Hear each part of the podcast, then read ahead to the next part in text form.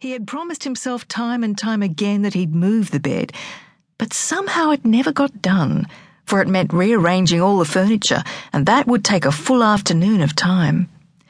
He could not afford that, for Saturday afternoon he always spent at the pub, and Sunday afternoon he spent sleeping off Saturday afternoon.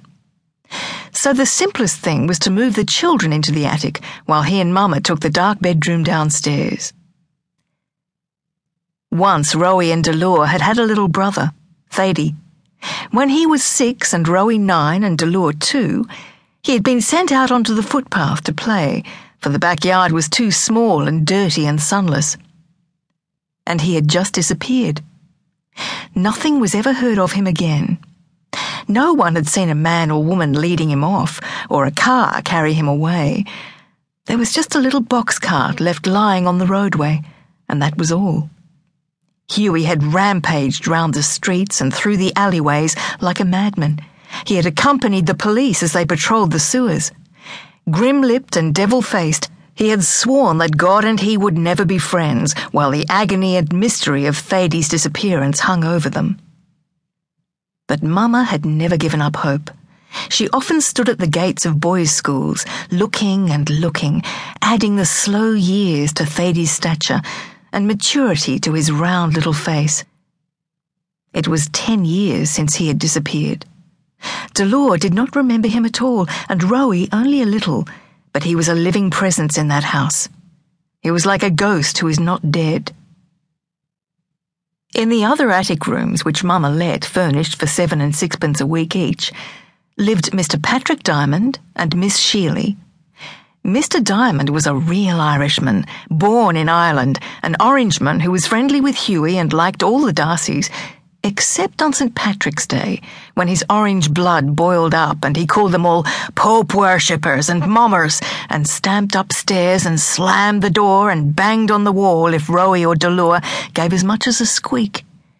He had been christened Patrick in error by a gin bemused neighbour, and all his life it had been a cross to him and a confusion to his friends. But his pride and his stubbornness forbade his changing it to William or James, much as he would have liked to. Miss Sheily was a tiny, thin woman, as bitter as a draught of alum water, with a parchment face and subtle black eyes.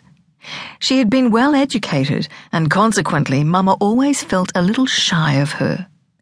Hughie tended to become rumbustious, just to prove that he was as good as she was, and a damn sight better. But he liked her more than the others did. Roie and Dolour were a little bit frightened of her. It seemed to them that Miss Sheily, with her piercing eyes and bird like, sophisticated voice, knew a world wider than theirs. It would not have surprised them if she had one day thrown open her attic window and darted out on a broom over the narrow canyon of Plymouth Street and into the maze of alleyways which makes up the hills. The funny thing about Miss Sheily was that nobody knew her Christian name or had even seen her initial. When she left a note pinned to the door for the iceman or the butcher's boy, she always signed it Miss Sheily Roie and Dolour and Mama often had guessing competitions about Miss Sheily's name, but nobody had ever proved her guess correct. Dolour thought that Agnes or Amy was most likely, and Roie said scornfully that Belle or Grace was right up Miss Sheily's alley, seeing that neither fitted. But Mama, with the stubborn and unpredictable romanticism that she sometimes displayed, voted for Stella.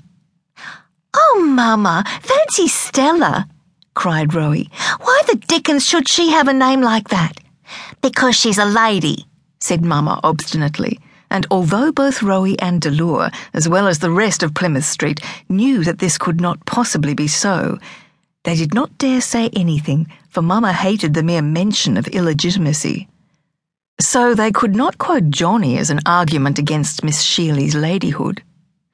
For Johnny Sheily, the poor unfortunate with his crooked back and great square box of a head, was Miss Sheily's son, and she did not make the slightest attempt to hide it.